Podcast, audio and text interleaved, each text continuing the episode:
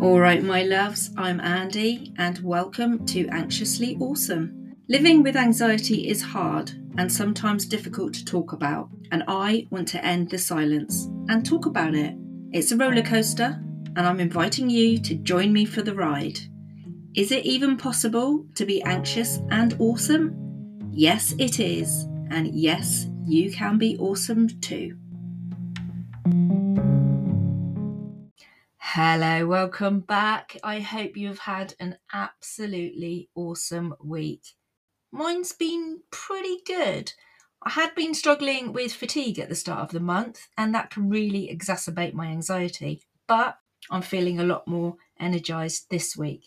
What happened was, I took a trip to Scotland a few weekends ago to do an overnight ghost walk up the Dava Way with a couple of the girls from my online fitness team.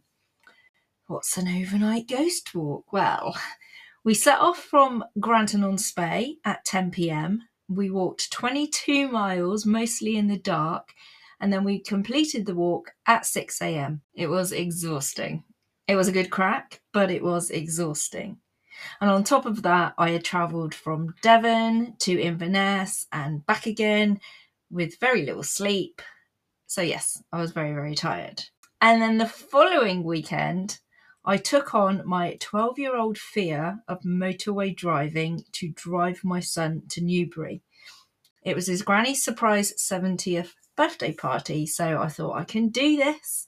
That was exhausting and stressful too. But I think, I think I have overcome my fear of motorway driving.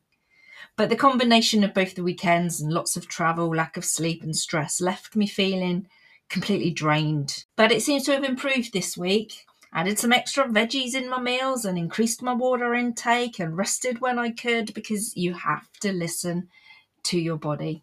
Now, last week I discussed the feelings of anxiety and I had some great feedback from you guys.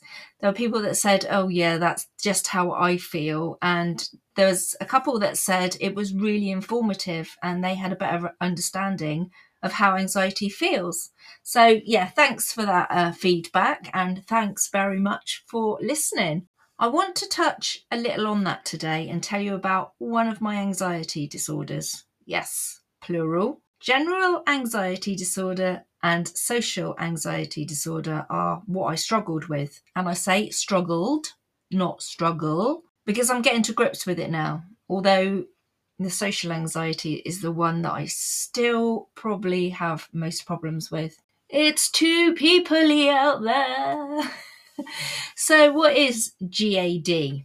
The NHS website gives the following description on generalised anxiety disorder, and it says as follows GAD is a long term condition that causes you to feel anxious about a wide range of situations and issues rather than one specific event. People with GAD feel anxious most days and often struggle to remember the last time they felt relaxed.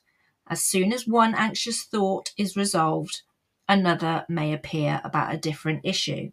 Now, this is why I say I struggled and I do not struggle with it because these days I actually have to try and remember the last time I felt anxious. It was probably driving up the motorway to Newbury, but there we go. So, what are the symptoms? It can vary from person to person, but it can include feeling restless or worried, having trouble concentrating or sleeping, dizziness, or heart palpitations. I had all of them, except I wouldn't say I ever have trouble sleeping. My nan said I could sleep on a clothesline. I don't need a whole lot of sleep, to be honest. Around five or six hours is perfect for me. But I'm sure that's more to do with my ADHD than my anxiety. But the worry, I'm worried about everything, especially things that might happen in the future. Now, when I was planning this episode and writing notes, I reached this point about worrying about the future, and for some reason, my cousin Karen popped into my head. Now, Karen was born with cystic fibrosis. If you don't know what that is, it's an inherited condition which uh, the lungs and the digestive system get clogged up with thick, sticky, icky mucus, which causes breathing problems, digestive issues, and the life expectancy back then was around 20 years of age. Karen had daily physio to help her clear her lungs and was on a ton of medication to help her treat the symptoms. I always knew Karen was sick and one day that she was going to die far too young. Oh, Karen, she was gorgeous, a beautiful, kind soul. She had an infectious laugh, and her smile just lit up a room. You know, she smiled, you smiled. But despite everything she had to go through every day, she was still always smiling. She was so positive. She dealt with every blow that life gave her so well. And she lived her life to the full. I mean, she had holidays with the Make a Wish Foundation. She went clubbing with her older sister, holidays abroad. I remember when she passed her driving test. Oh, she had the best fashion sense. Oh my God, I always came home with a bag full of outfits that she didn't wear anymore when I went to visit.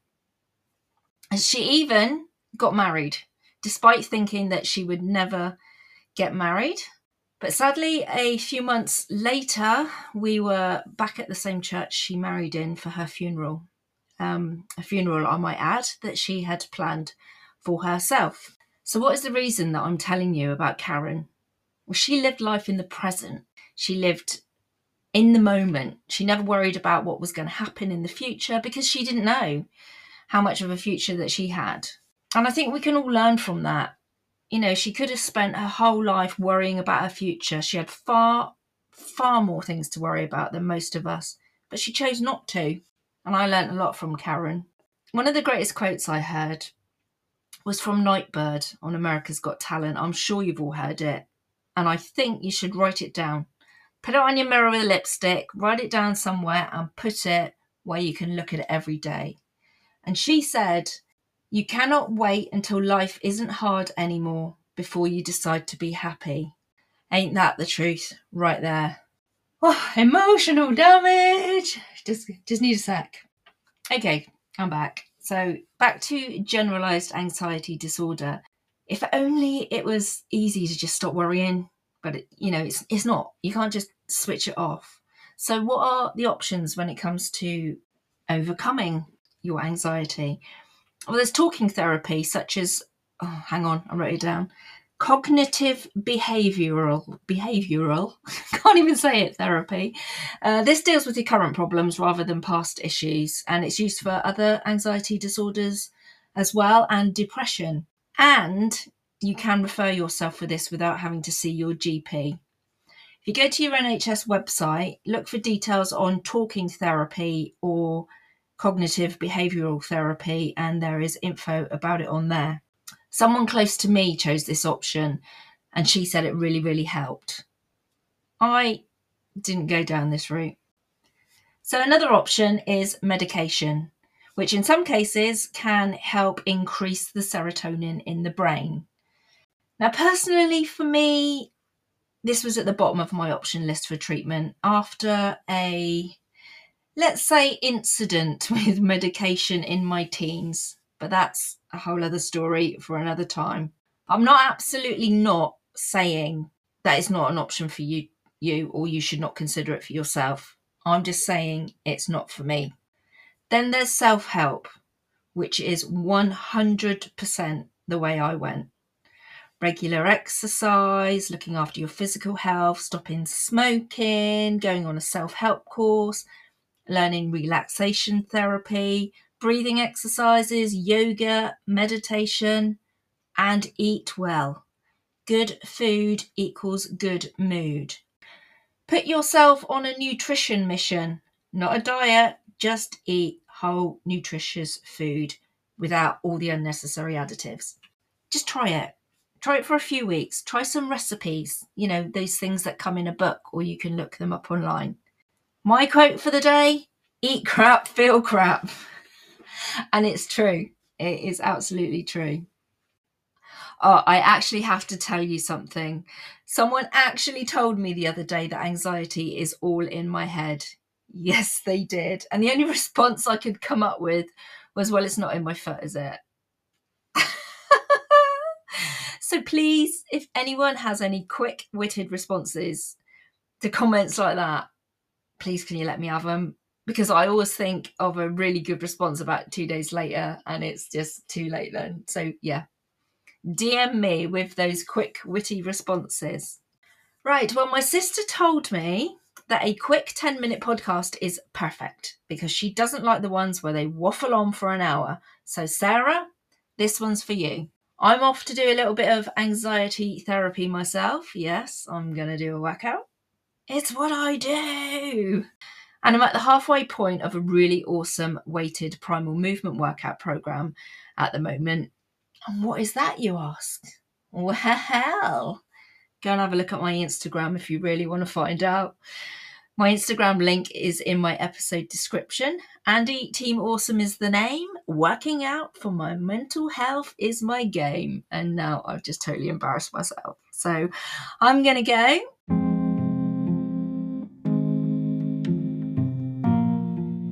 Thanks for listening. I will be back next week and have a really awesome weekend. Laters!